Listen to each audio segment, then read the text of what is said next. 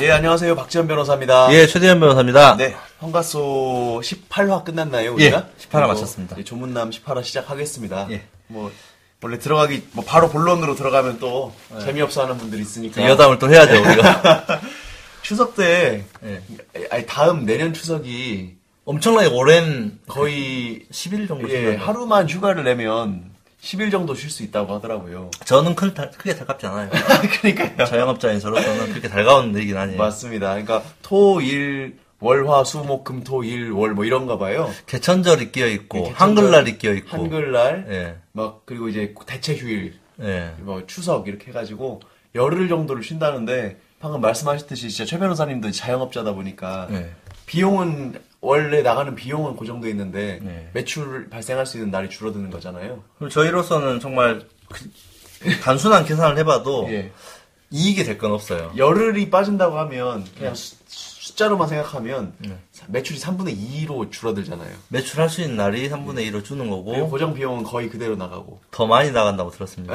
그렇죠. 네. 저 같은 경우는 이제 저는 그대로예요. 네. 직원들을 이제 상여금을 명절 상여를 50%더 주기 때문에 예. 예, 내년 10월은 정말 적자를 고민해야 되는 날이 되지 않을까. 물론 그때까지 더 사무실에 번창하셔가지고 그래요. 적자가 되진 않을 미리 돈을 벌어놔야죠. 많이 벌어서 네, 그렇습니다. 추석 얘기. 뭐 근데 이거 내용이랑 제가 하려는 내용이랑 연결시킬 수가 없네요. 전혀 연결이 안 되네요. 예, 아무튼 여담은 그 정도로 하고요. 지난 지난주하고 이어서 하는 것으로 그 청구권 협정 기본 과정 제가 했다고 말씀드렸고 네. 오늘은 이제 심화 과정인데 네. 우리 대법원 판결이 2012년도였나요? 대법원 예. 판결이 굉장히 전향적인 자세를 취해서 예. 어, 그동안의 일본 판결이라든지 예. 또 1심, 2심 판결과는 달리 강제징용 피해자들의 일본 기업들에 대한 배상 청구를 인정해줬다. 인정해줬어요? 이제 그것까지 말씀을 드렸죠. 예. 그런데 이제 그것이 법률적으로 해석을 꼼꼼히 따져보면 상당히 허점들이 조금 있습니다. 허점들도 있고 예. 어, 문제점들이 많이 지적이 돼 있어서 제가 그런 반박 논리라든지 또 그 청구권 협정의 해석을 둘러싼 논쟁들에 대해서 한번 의견을 제시해보고 소개를 드리고 한번 이렇게 문제 제기를 하는 거죠. 고민거리죠. 예, 생각 한번 해보시라. 어. 네. 이런 측면이 있다. 예. 반대 의견도 한번 들어보시라는 차원에서 가지고 왔습니다. 예. 기분 좋은 내용은 아닙니다. 그러니까 예, 대법원 그렇습니다. 판결은 기분은 좋지만 예. 약간 공허하게 들리고 오늘 말씀드릴 내용은 조금 더 치밀하게 논쟁을 하긴 하지만 뭐 들었을 때 그렇게 카타르시스가 해소되거나 예. 그러진 않으실 겁니다. 그렇죠. 뭐 피해 입은 사람들이 실질적으로 피해를 회복을 받으셔야 네. 결국은 저희 같은 경우도 마음을 놓을 수 있을 건데 네. 그런 내용은 또 아니잖아요. 그렇죠. 그래서 이제 이거를 법적인 쟁점으로 따지면 크게 한 두 개 정도로 나눌 수가 있어요. 음. 두 가지 측면이라는 거예요. 예. 하- 아, 쟁점이 쟁점이 그러니까 하나는 과연 이 청구권 협정의 안에 예. 우리 강제징용 피해자들, 근로정신대 할머니들의 배상 청구권이 포함되어 있는지. 아, 이것까지 같이 제껴서 파- 포함시켜서 포기를 한 건지 합의한 그렇죠. 건지 아닌 건지 모르겠다. 만약에 포함이 안 됐다라고 보면 따로, 우리는 따로. 그렇죠. 개별적으로 청구할 수 있다는 거잖아요. 그쵸. 리고 그것이 대법원 판결의 논리였습니다. 포함되어 있지 않다. 네네. 그리고 두 번째 쟁점은 최 변호사님이 말씀하신 거예요.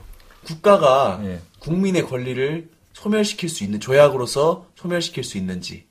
굉장히 그- 저도 의구심이 들어서 예, 그래서 그 두 가지에 대해서 한번 좀 약간 자세한 법적인 논의들을 해보겠습니다. 예, 한번 들어보죠. 예. 예. 자, 그럼 1번 쟁점. 예. 과연 당시에 소멸시키는 권리 안에 예. 어, 배상 청구권이 포함되어 있었는가?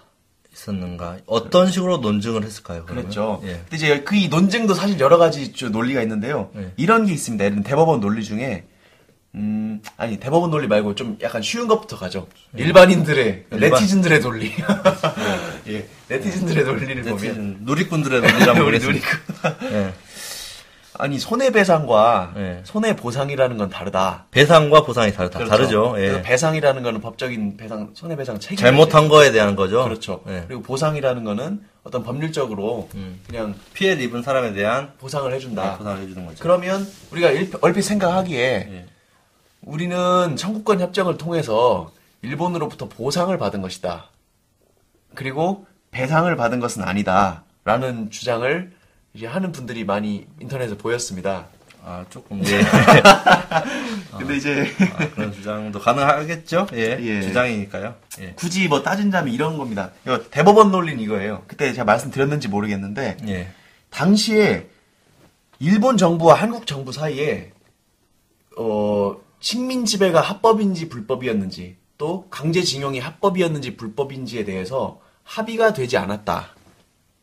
그렇죠? 합의가 되지 않았기 합의는 되지 않았겠죠. 네, 그래서 예. 일본 정부는 우리는 그게 어, 우리가 잘못된 위법이라는 걸 인정할 수 없다는 입장이었고 네. 한국은 너희가 위법이라는 입장이었기 때문에 둘이 합의되지 않은 상황에 대해서 예. 어떻게 과연 그때 합의로 소멸시킬 수 있었겠느냐 그래서 배상 청구권은 소멸하지 않았다 이런 논리거든요 음. 예. 근데 그게 뭐 말이 된다고 생각하십니까?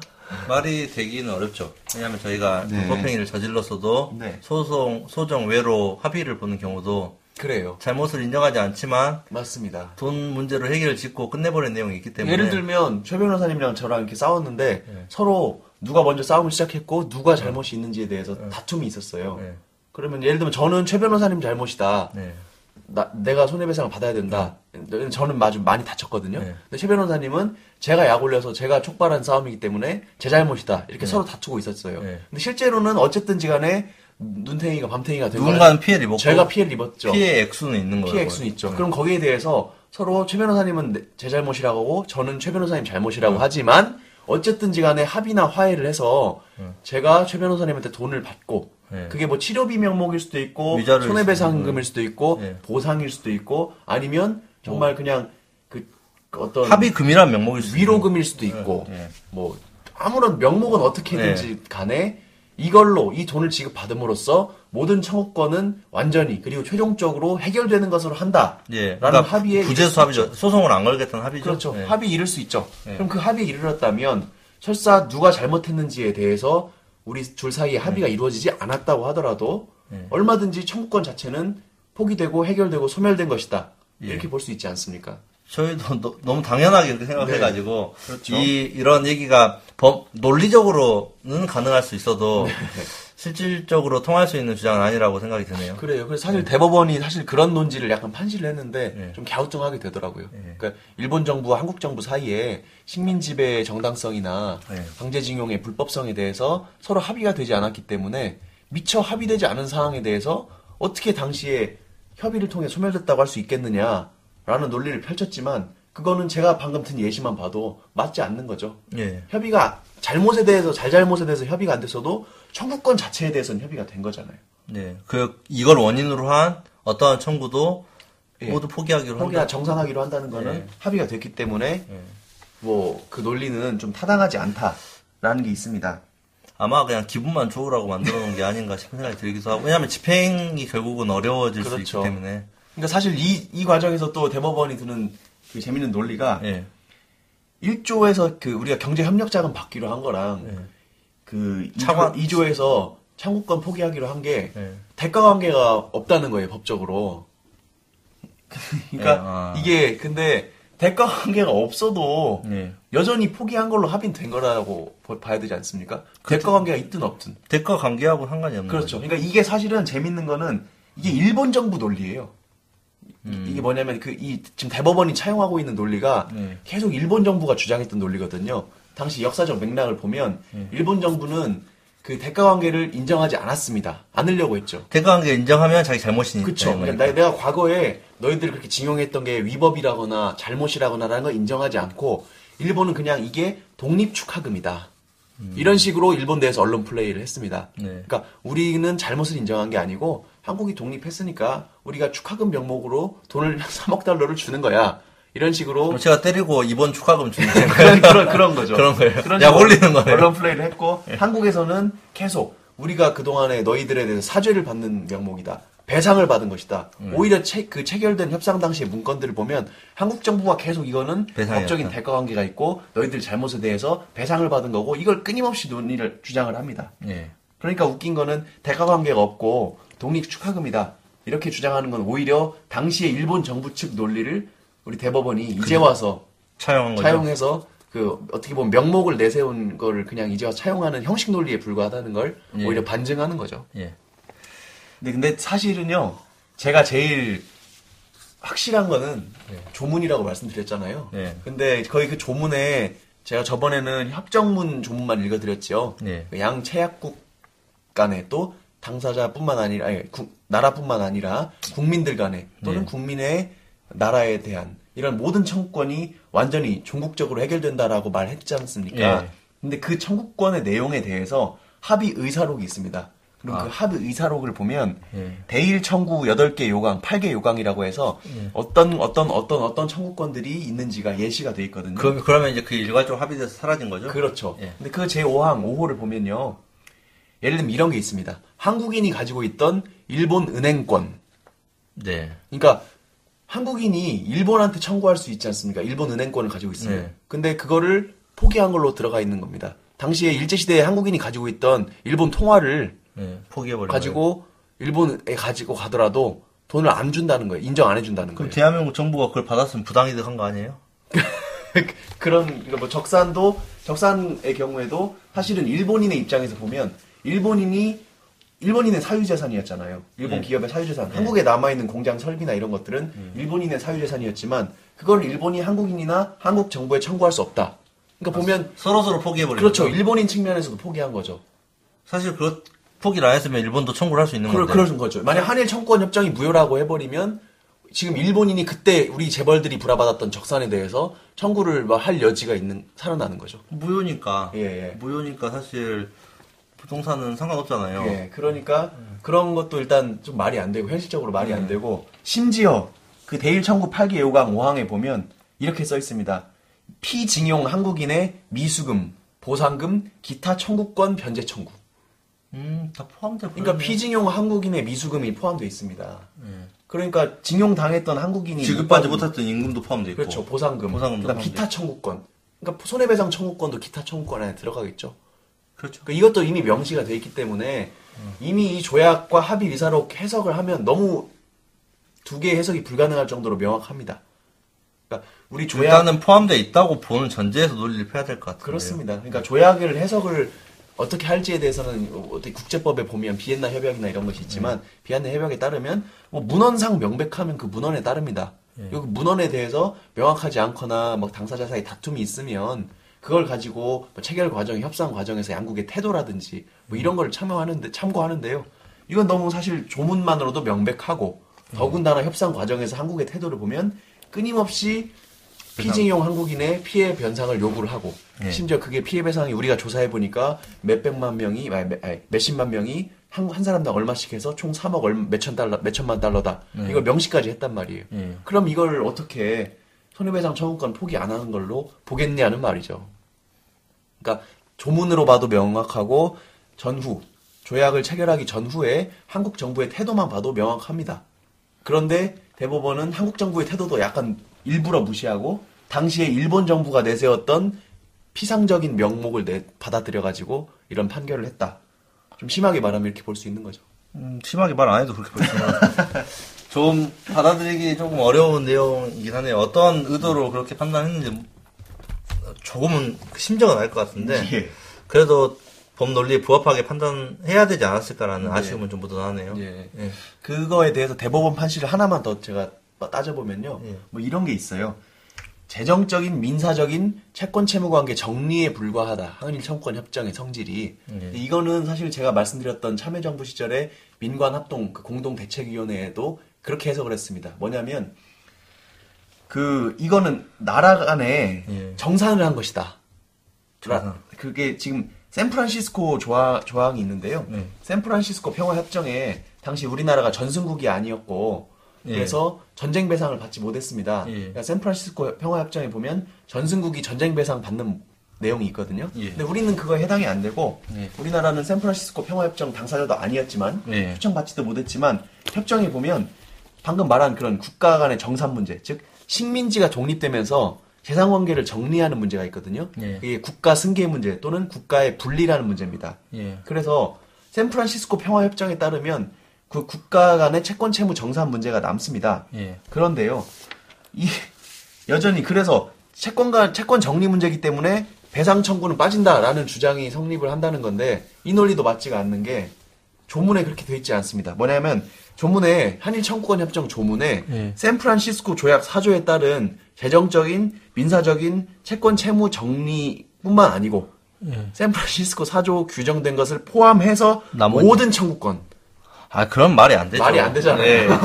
모든 청구권을 이거에 포함해서 모든 청구권을 완전히 최종적으로 해결된 것으로 본다라고 썼기 때문에 논란의 여지가 전혀 없는 겁니다. 저도 그건 그 부분에 있어서는 논란의 여지를 네. 볼 수가 포기를 할 개인 인간의 청구권을 포기할 수 있느냐 그 네. 포기를 했다고 하면 네. 그럼 국가가 국민에게 잘못을 하지 않았냐라는 쟁점만 은 생각이 나지 네. 이 포함 자체를 이렇게 쟁점을 잡아가지고 네. 포함시키지 않았다는 논리라고 하니까 네. 조금 의문시가 네. 됩니다. 그렇죠. 그래서 아무튼 대법원 판결에 대해서는 이런 수많은 법학계에서는 반발, 반발 또는 반론이 있는 거고요. 그럼 이제 최 변호사님이 궁금해하시는 두 번째 문제로 개인 간의 청구를 하면 이거는 굉장히 궁금한데요. 궁금하시죠? 예. 어떻게 나라가 개인의 청구권을 소멸시킬 수 있느냐. 이 생각이 최 변호사님이 그렇게 생각을 하실 수밖에 없고 저도 그런 느낌을 받을 수밖에 없는 거는 우리가 이제 국내법에 워낙 익숙하기 때문이라는 겁니다. 그러니까 그 아, 근데 벌써 예, 그래서 우리는 사실 국내법적인 논리에 익숙하지. 우리가 국제법을 많이 공부해보진 않았잖아요. 예. 저도 뭐 사법시험 1차 시험 볼 때 국제법을 공부하긴 했지만. 국제거래법을 가지고서 뭐 1차 시험을 합격한 것 같은데 기억은 나지 않습니다. 예. 그러니까 이 대법원 판결엔 그런 게 써 있어요. 근대법의 원리에 반한다. 어떻게 국, 가와 국민은 개별적인 법적 주체인데 네. 다른 주체가 다른 주체의 권리나 의무에 대해서 규율하고 처분하고 소멸시키고 포기하고 이럴 수 있느냐. 네. 근대법의 원리에 반한다는 건데요. 근대의 국내법의 원리는 반하지만 근대의 국제법의 원리는 반하지 않는다는 게 국제법을 전공한 모든 학자들의 입장입니다. 모든 학자인가요? 거의 모든 학자입니다. 예. 왜냐하면 국제법은요 기본적으로 국가 단위로 권리 의무의 주체가 된다라는 전제 하에서 예. 모든 논리를 이끌어가는 경우가 많습니다. 예. 그러니까 국제법이라는 게 사실 뭐 수백 년의 역사를 가지지만 국제법상의 권리 의무 또 어떤 논의의 배- 대상으로 되는 사람들은 국가 단위로 대부분 국- 논의가 돼요. 예. 국가가 영토가 어디까지인가, 국가 간의 전쟁을 어떻게 해야 되는가, 국가 간의 조약을 어떻게 맺는가, 예. 그 효력은 어떻게 되는가고 그 국민이나 또는 개인의 권리는요 이제 국제법상으로 보면은 굉장히 역사에서 최근에 들어서야 조금씩 인정이 됩니다. 예. 아무리 국제법이라고 하더라도 인권, 국민 또는 난민의 인권은 이런 이 정도는 인정되어야 되는 거 아니냐? 예. 어, 인- 개인의 권리, 인권 같은 것이 이 정도까지는 보호되어야 하는 거 아닌가라는 논의가 최근에 와서야 조금씩 드- 드러나기 때문에요. 나라가 어떤 내용의 조약을 체결할 수 있다라는 거에 대해서 국제법은 많은 논의를 하고 있고 그 조약 내용 안에 개인의 청구권 소멸이 그 국민의 청구권 소멸 또는 그 국민의 권리나 의무를 규율하는 것이 포함될 수 있다는 점에 대해서는 거의 이론의 여지가 거의 없었던 것이 그동안의 역사라고 합니다. 그 국민의 청구권이란 게 네. 그 국제법상 당사자가 정부잖아요. 정부도 그렇죠. 이- 이- 제, 제가 궁금한 관점이 이거예요. 제, 제 개인이라는 저가 네. 피해자라고 했었을 때, 저가 일본 정부를 향한 청구권을 포- 국가가 포기할 수 있다는 거는 이런 관점이면 수긍할 수도 있을 것 같은데, 네. 제가 일본 어떤 중공업법인 네. 그 청구권도 포기할 수 있는 건가요? 네, 그게 그 국제법은 그렇다고 봅니다. 이, 그런 것까지 청구, 포기할 수 있는 거예요? 네. 그렇죠. 그러니까 그 국제법에서는 그 국가 그러니까 실제로 2차 세계 대전 이후에 예. 전쟁에서 피해를 받은 나라들이 또는 피해를 받은 당사자들과 예. 그다음에 전쟁에서 뭐 승리한 사람, 전쟁에서 패, 피- 그 패배한 나라들 이런 사이에 채권 채무 관계나 배상 의무를 규율하는 조약들이 엄- 무수히 많이 체결이 됐습니다. 예. 그런데 대부분의 그런 조약들은 모두 그 해당 자국민 또는 그 사람의 권리에 대해서 다루고 있고 그 사람의 의무에 대해서 다루고 있습니다. 네. 예를 들면 독일이 나치에 따른 그 피해를 받은 유대인들에 대해서 배상이나 보상을 한다는 뭐 조약을 체결했다면 서유럽 국가들과 조약을 체결했다면 그 조약에 따른 협정 의무의 이행으로써 예. 기본적으로 유대인 피해자 또는 뭐 그리스인 피해자, 이탈리아의 피해자 이런 사람들의 청구권이 소멸됐다라고 보는 게 너무나 오래된 관행이었기 때문에 예. 그 만약에 이걸 부인한다면 2차 세계 대전 전후에 모든 피해 배상 체제를 전면적으로 부정하는 게 되고 그거는 국제법의 근간을 흔드는 너무나 큰 도발이라서 이걸 포 협정을 못하게 하면 예. 도대체 국가 간 협정하는 게 무슨 의미가 있느냐라는 문제가 그렇게 된다는 겁니다. 그러니까 이제 예를 들면 이런 일이 있었어요. 그래서 우리랑 거의 유사한 사례입니다. 네. 이탈리아가요. 네. 이- 이- 이탈리아 사람들이 독일 강제징용 피해자들이 있었나 봐요. 독일 2차 세계대전 때. 이탈리아는 패전국 아닌가요? 패전국인데 그 이탈리아에서 아 이탈 그렇죠 이탈리아에서 그러니까 뭐라고 해야 돼 이탈리아에서 판결이 있었습니다. 이탈리아의 판결이 예, 됐다. 예. 이탈리아에 그 사는 사람들이었겠죠. 사는 사람들이 피해자들이 있었는데 독일에 강제징용 당했던 피해자들이 이탈리아의 법원에 제소를 해서 예. 승소 판결을 받았어요. 예. 마치 우리나라 같은 거죠. 예. 그래서 독일이 독일이 배상 책임이 있다는 판결이 있었는데 그것 때문에 독일이 이탈리아를 ICJ 즉 UN 국제 사법 재판소에 제소를 해버렸습니다. 네. 그 당시에 독일에서는 이제 패소 판결이 있었고 우리나라 일본처럼 일본에서 패소 판결이 있었고 예. 이탈리아에서 승소 판결이 있었고 예. 즉 우리나라 승소 판결 같은 거죠. 거의 비슷한 상황이에요.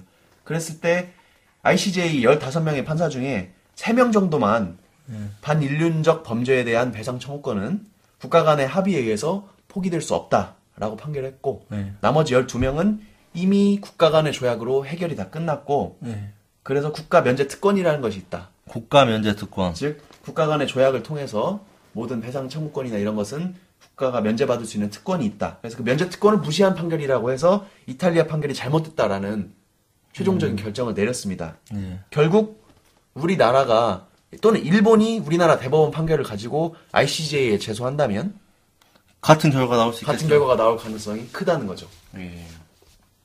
그래서 어떤 이게 중대한 인권 침해이기 때문에 중대한 인권 침해에 대해서 가해국을 면책시키는 조약, 조항이다 조약이다 네. 어, 강행법규 위반으로 무효다 이런 논의도 그 인정되기 어렵다는 겁니다. 네. 특히 이제 이 청구권 협정이 과연 일본을 면책시키는 협정이라고 봐야 되느냐는 일본 입장에선 전혀 그렇게 생각하지 않죠. 왜냐하면 일본이 내가 공짜로 먹겠다고 면책받겠다고 한 게 아니라 네. 돈을 줬지 않느냐. 즉 그렇죠. 책임을 진 오히려 가해국이 책임을 진 협정이지 면책받는 협정이 아니다. 돈을 줬으니까. 그렇죠. 네, 그러니까 저희도- 면책 과연 이걸 면책이라고 볼 수도 없는 거죠. 완전 히 채무가 면제된 것이 아니라 네. 책임을 오히려 진 거니까요. 예. 그래서 그 조약을 무효라고 보기도 어렵습니다.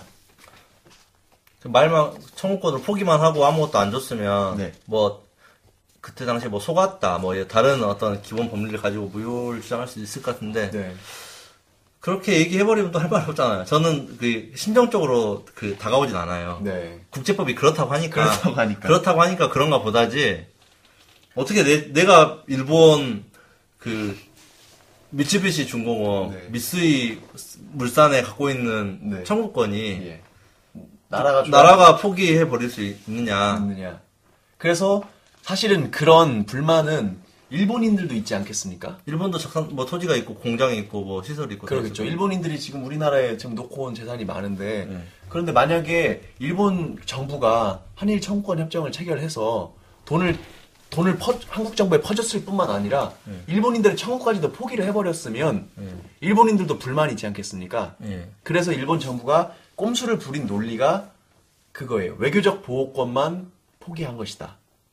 이게 뭐냐면요. 네. 아 개인적으로는 해라. 그렇죠. 개인적으로는 하는 하지 말 하든지 말든지 우리는 개입할 수 없다. 일본 정부가 뭘 도와주진 않겠다. 그렇죠. 일본 정부가 외교적으로 너희를 보호할 권한은 청구권 협정에서 그 포기됐고 한국 법원에 소유권 이전 등 청구해가 승소 받아가지고 집행을 받는 건 너네 마음대로 하고 예. 그런데 이제 일본은 사실 거기서 한 발 더 네. 나아가서 소구할 수 없는 자연 채무가 되었다. 소구할 수 예를 들면 스스로 주지 않아. 제가 최 변호사님한테 돈을 빌려줬어요. 네. 근데 빌- 돈을 천만 원 빌려드렸는데 10년이 지나면 소멸시효가 완성되죠. 네. 그럼 제가 변호사님한테 천만 원을 달라라고 소송을 걸었을 때는 소송 그 소구할 수 있잖아요. 그건. 그 소송을 걸었을 때는 소멸시효가 지났기 때문에 항변 항변을. 할수 예, 소멸시효가 지났기 때문에 줄 수 없다라고 하면 제가 못 받게 되지 않습니까? 네. 이제 보통 그런 걸 자연채무라고 하잖아요. 예.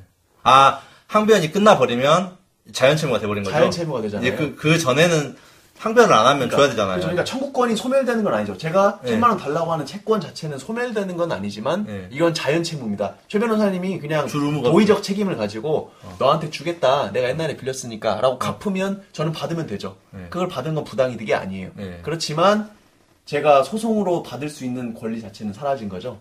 제가 항면 한마디 그런 해버리면 거죠. 되니까. 아. 그런 것처럼 일본 입- 정부 입장에서는 일본 국민이 한국의 기업에다가 너희가 뭐 청구를 하든 말든 우리는 못 도와줘. 근데 너희가 뭐 받을 채권이 사라진 건 아니야. 다만 소송을 하게 되면 정권 협정 때문에 못 받는다고 판결이 날 거야. 네. 이렇게 했다는 거죠. 이걸 한 이유가 그러니까 일본 정부가 계속 이렇게 해석론을 가지고 네. 아크로바틱스 해석론적 고개라고 합니다. 그 아크로바트라고 아시죠? 이렇게 저, 예. 저글링 하는 거. 예. 인터프리테이티브 아크로바틱스라고 해서 해석론적 고개를 펼친 이유가 예. 뭐 인도적인 관점에서 청구권을 소멸시키지 않다 이런 게 전혀 아니고요. 네. 일본 국민들의 채권이 소멸됐다라고 인정해버리면 예. 일본 헌법상에 그 보상을 해줘야 될 의무가 생깁니다. 아 자기들도 그렇죠. 예. 그러니까 일본 정부가 일본 국민의 적산을 일본 국민들이 남기고 간 재산을 청구권 협정을 통해 소멸시켜 버렸으면 그 피해는 일본 정부가 보상하라는 요구가 빗발치겠죠. 저도 지금 그 생각을 했다니까요. 그런 그 거죠. 지난주에 말씀드렸잖아요. 네. 그럼 대한민국 국가 상대로 네. 그럼 돈을 받았으니까 안 줬잖아요. 그럼 부당이득 아니에요? 그래서 이제 그 논리에 대해서 네. 국제법은 그렇지 않다고 합니다. 아 국제법을 자, 국내법은 이렇게 말합니다. 네. 예를 들면 최 변호사님이 아, 제가 미쯔비시 중공업에 대해서 어, 뭐 1억 원에- 예, 1억 원의 임금 채권이 있었어요. 예. 근데 그거를 최 변호사님이 일본이랑 협상을 해가지고 어 너희는 안 갚아도 돼. 우리가 받아가지고 대신 저한테 줄게. 해가지고 예. 끝냈어요. 그래서 끝내고 그 1억을 최 변호사님이 받았습니다. 그럼 줘야죠. 그러면 국내법적인 관점으로는 제 저의 노동으로 통한 그 저의 재산 또는 저의 노무로 인한 이익을 예. 부당하게 아무런 법률상 근거 없이 최 변호사님이 가져갔기 때문에 이 국내법적인 논리로는 부당이득에 해당합니다. 네. 그런데 국제법에서는 국가가 국민의 권리를 그렇게 조약을 통해 규율했다고 하더라도 이거를 도의적인 의무라고 보지 법적인 의무로 보지 않습니다. 아, 그 그건 국내, 국제법이고 네. 제가 대한민국 법원에 국내법을 청구하면 그건 국제 판단이 나오는 거 아닌가요? 근데 그 판단에 있어서 국제법을 고려하겠죠. 그러니까 그 조약을 어차피 해석을 할 때 있어서 국제법 고려하지 않습니까? 그러니까 이거는 도의적인 책임이라고 본다는 게 국제법 학계에 거의 이론적으로 통일이 돼 있다고 하네요. 그러니까 지금 그때 제가 말씀드렸죠. 3억 달러를 받아서 5%도 안 되는 돈을 피- 피해자들한테 지급했습니다. 네. 그리고 심지어 제가 더 분노했던 게 그 체결 과정에 이제 문건들을 보니까 한국 정부가 계속 그걸 요구하고 일본 정부는요 음. 자기들이 직접 피해자한테 주겠다 그랬어요. 일본에서는 야 너희들 못 믿겠다. 그렇죠. 직접 돈을 그냥 직접 줘야 분쟁의 소지가 없지 않나. 나중에 뭐라 뭔말 안 할 거 너무 아니에요? 많아요. 그러니까 내가 어차피 조사 장부랑 임금 장부 근로자 근로 관계 내에 우리가 더 잘한다. 오히려 깔끔하네요. 그러니까 우리가 직접 줄게라고 계속 요구를 했거든요. 네. 근데 한국 정부가 아 우리가 알아서 줄- 주겠다. 우리가 조사하고 우리가 받으면 줄 테니까 아 불법행위 아니에요. 그거. 걱정 마라. 국가배상해야 돼요. 우리가 얼마든지 또 우리랑 국민 사이에 알아서 할 문제니까 받아서 줄 테니까 너희는 우리만 믿고 걱정 말고 정부한테 줘. 네. 나라 대 나라로 해결하자. 그게 너희 더 깔끔하지 않느냐. 계속 설득해서 받아가지고 그 포항제철 만들고. 예, 포항제철 8천만 달러 쓰고 그 나 나, 그, 그 피해자들한테는 전체 금액의 5%도 안 되는 금액만 지급을 한 겁니다. 그러니까 사실은 제가 봤을 때 이거는 특별법을 제정해서 받을 받아야 맞는 것 같아요. 저 국가가 이 부분에 있어서는 역사적인 책임을 지고 포상을 반드시 해줘야 된다는 생각이 드는 것이 예.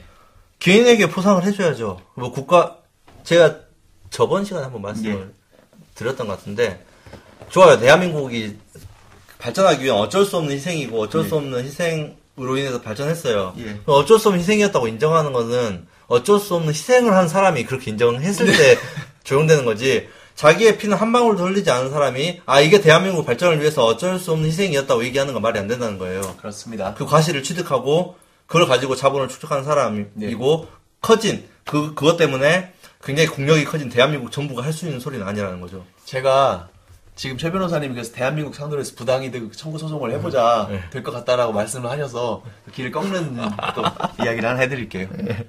그 나중에 한일 청권 협정문이 밝혀지고 2005년경에 문서가 다 공개되면서 피해자들이 포스코에 찾아갔습니다.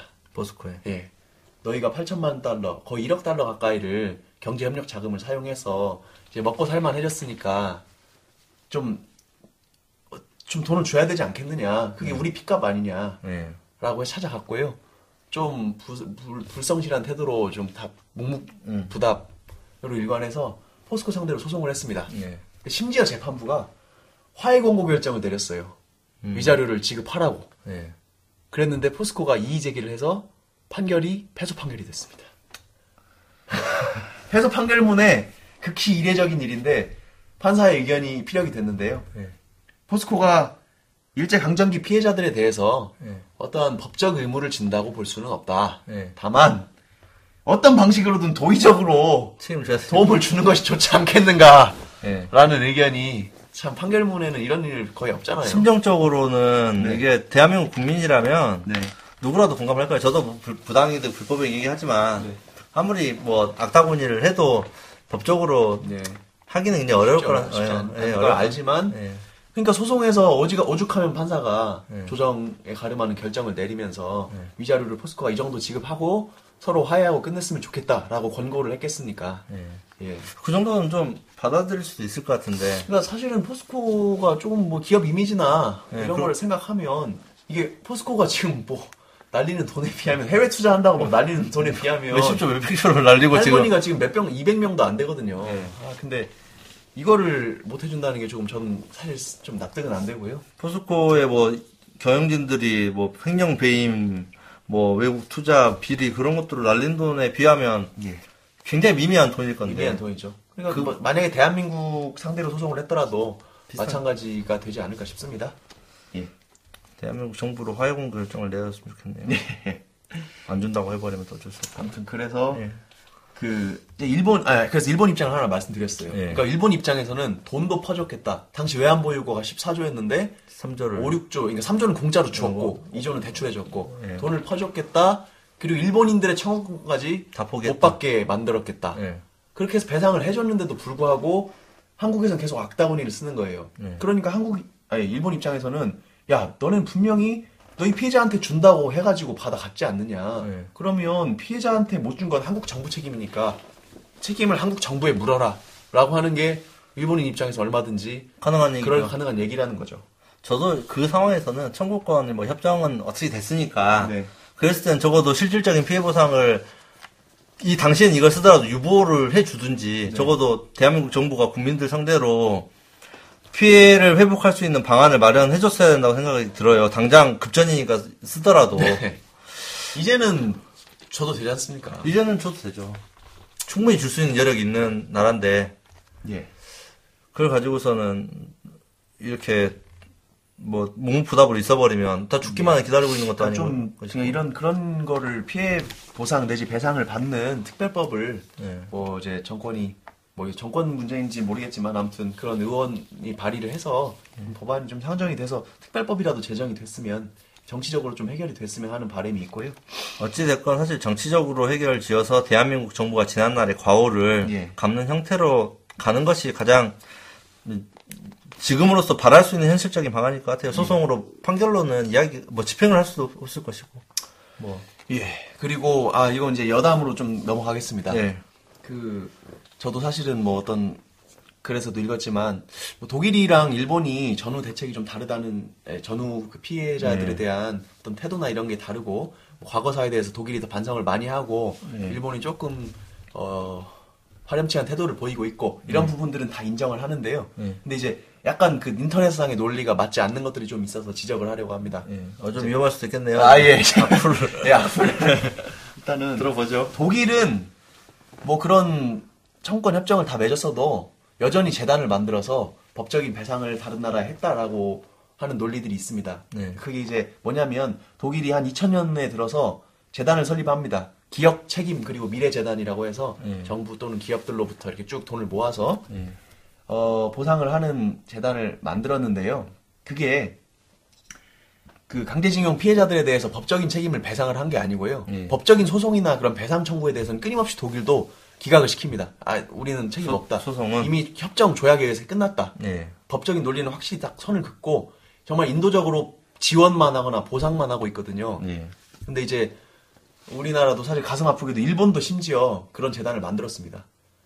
그 위안부 피해자들을 그 위해서 100억 원, 100억엔 그건가요? 10억엔인가? 아, 그건 이게 최근 일이고요. 네. 1995년에 위안부 할머니들을 위해서 여성을 위한 아시아 평화국민 기금 재단을 설립을 했고요. 네. 정말 이 우리나라 내에서도 참 갈등과 분열이 있었던 게 너무 가슴 아팠는데 네. 뭐냐면 당시에 이제 생존자 할머니 한 200명 정도 계셨는데 네. 생활고를 겪고 힘들게 사시는 분이 많다 보니까 네. 한 60명 정도는 이제 그거를 보상금을 수령하셨거든요. 네. 근데 그 정대협이라고 하죠. 그 정신대 뭐 주- 그 아무튼 그 협, 협의회에서 또 보상을 거절해야 된다라는 이제 의견을 좀 모았어요. 네. 그러다 보니까 그 안에서 싸움이 벌어진 겁니다. 보상 받는 사람들을 욕하고 비난하고 또 이제 거기에 아무 상관없는 네티즌들까지 껴가지고 어뭐 두번 팔아먹었네요. 예, 할머니들을 뭐 욕하고 이런 식으로 해가지고 너무 가슴이 아팠는데 아무튼 그 결론은 법- 독일도 법적인 배상 책임에 대해서는 부인하, 부인하고 있다.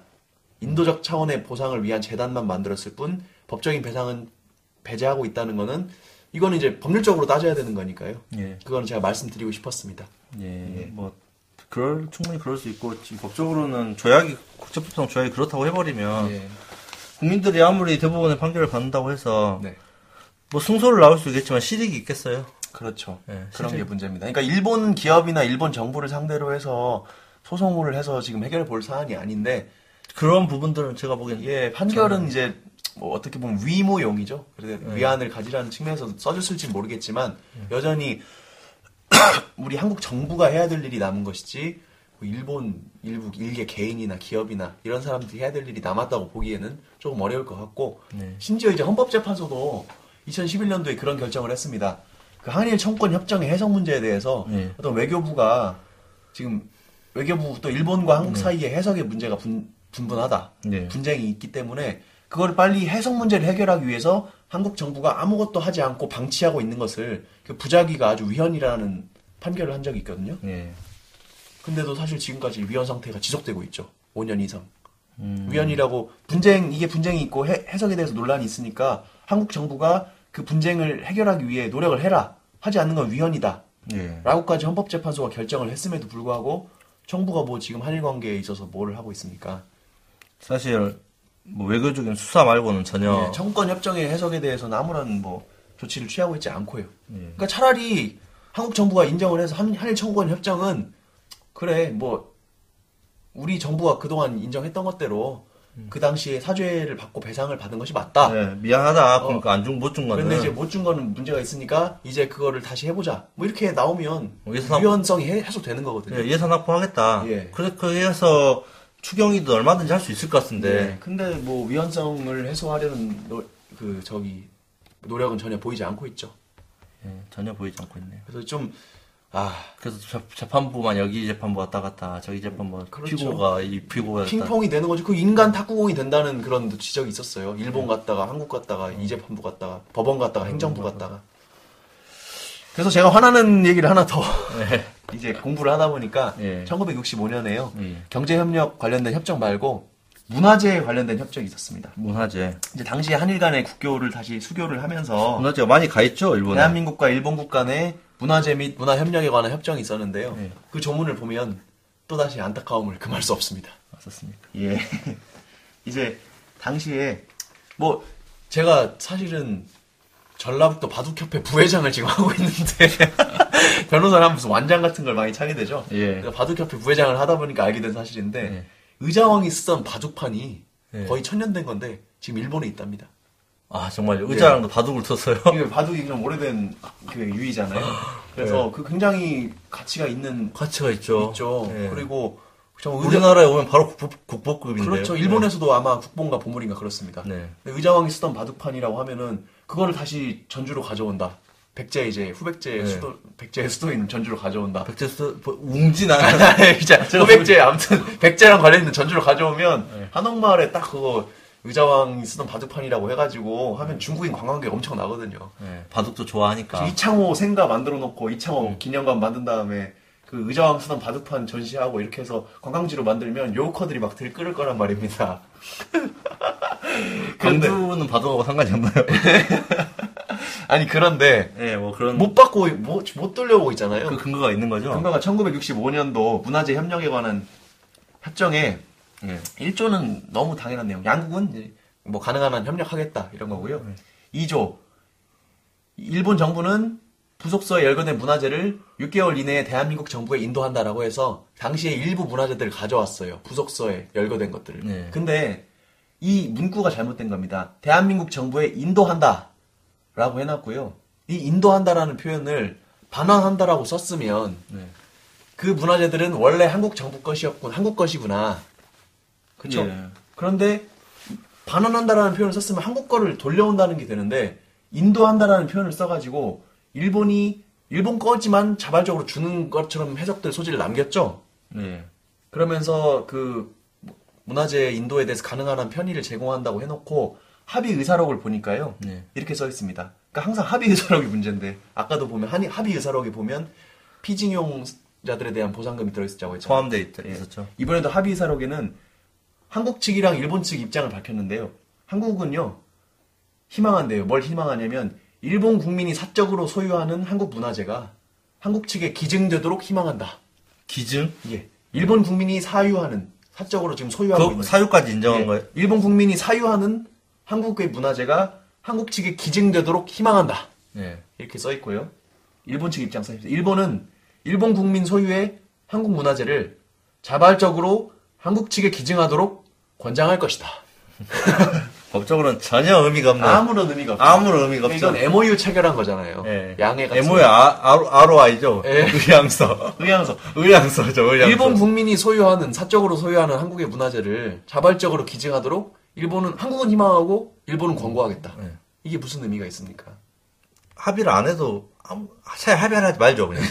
그러면 뭐 청구라도 걸죠. 차라리 합의를 안 하면 예. 뭐 부석사에서 그 종교 유지 대단히 청구할 수 있는 거잖아 판단하라고. 그렇죠. 오히려 그걸 안 해, 합의를 안 했으면 그냥. 예. 그러니까 이 문화재가 반환이 아니라 인도라는 표현을 쓴 것 자체가 뉘앙스가 그랬고 합의 의사라고 보니까 일본 국민이 사유한다는 표현까지 들어가 있어서 그 소유권 인정해져 버린 거죠. 더구나 바- 반환받기 어렵게 된 거죠. 이제 자발적으로 제발 좀 돌려주십시오라고 구걸할 수밖에 없는 그런 입장이 되어버린 거죠. 그 협정으로 인해서. 아너 저 이거 그냥 불쾌한 내용이야. 그러니까 이 당시 65년 이 협정 때문에 그 시, 예. 시위가 일어났었어요. 네. 시위가 뭐 기억하실지 모르겠지만 우리 이명박 전 대통령이 당시에 고려대에 재학하면서 아, 저- 예, 했죠. 이 시위로 구성이 되지 않습니까? 초기 초기 됐었죠. 예. 네. 예. 그런데 풀려난 걸로 알고 있는데.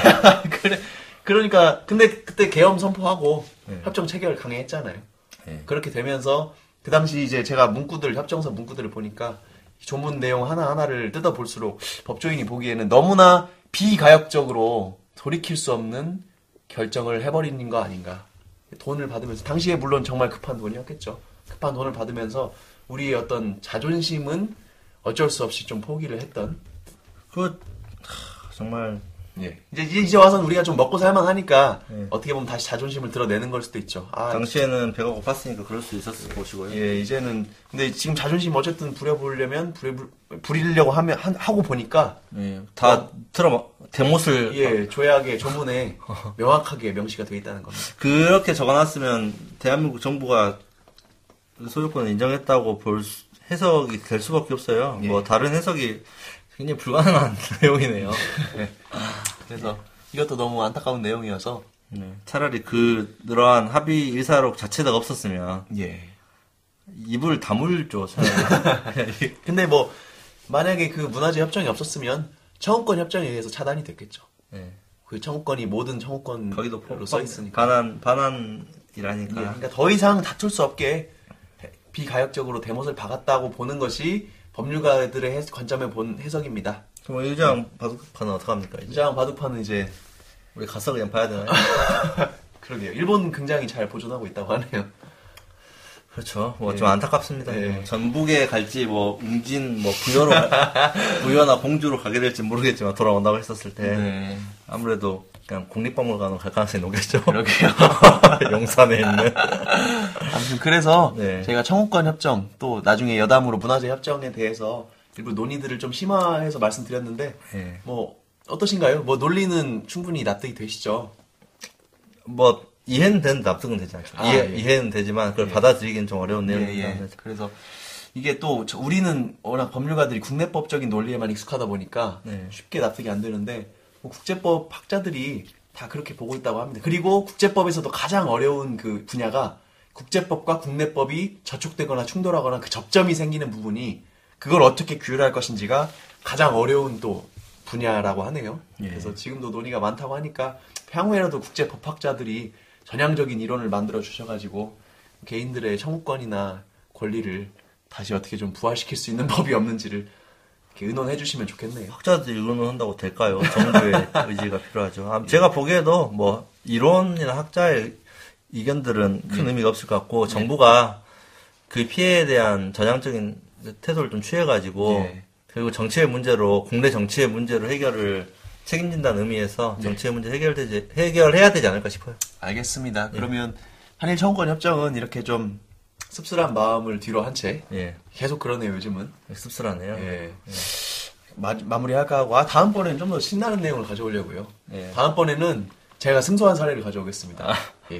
그래서 제가 그 어떤 외국인 시간 근로자거든요. 예. 외국인 그 비정규직 그 대학교 시간 강사인데요. 예. 제가 부당 해고 당했는데 제가 이렇게 승소한 사례를 한번 가져와서 또 기간제법에 대해서 약간 논의해 보려고 합니다. 예, 알겠습니다. 네. 그러면 헌각소 18화, 네. 아예 조문안 18화 죠. 네. 조문난 18화, 한일 청구권 협정 심화 과정과 예. 그다음에 문화재 협정 일부 네. 예, 이대로 마치도록 하겠습니다. 예, 수고하셨습니다. 감사합니다. 예.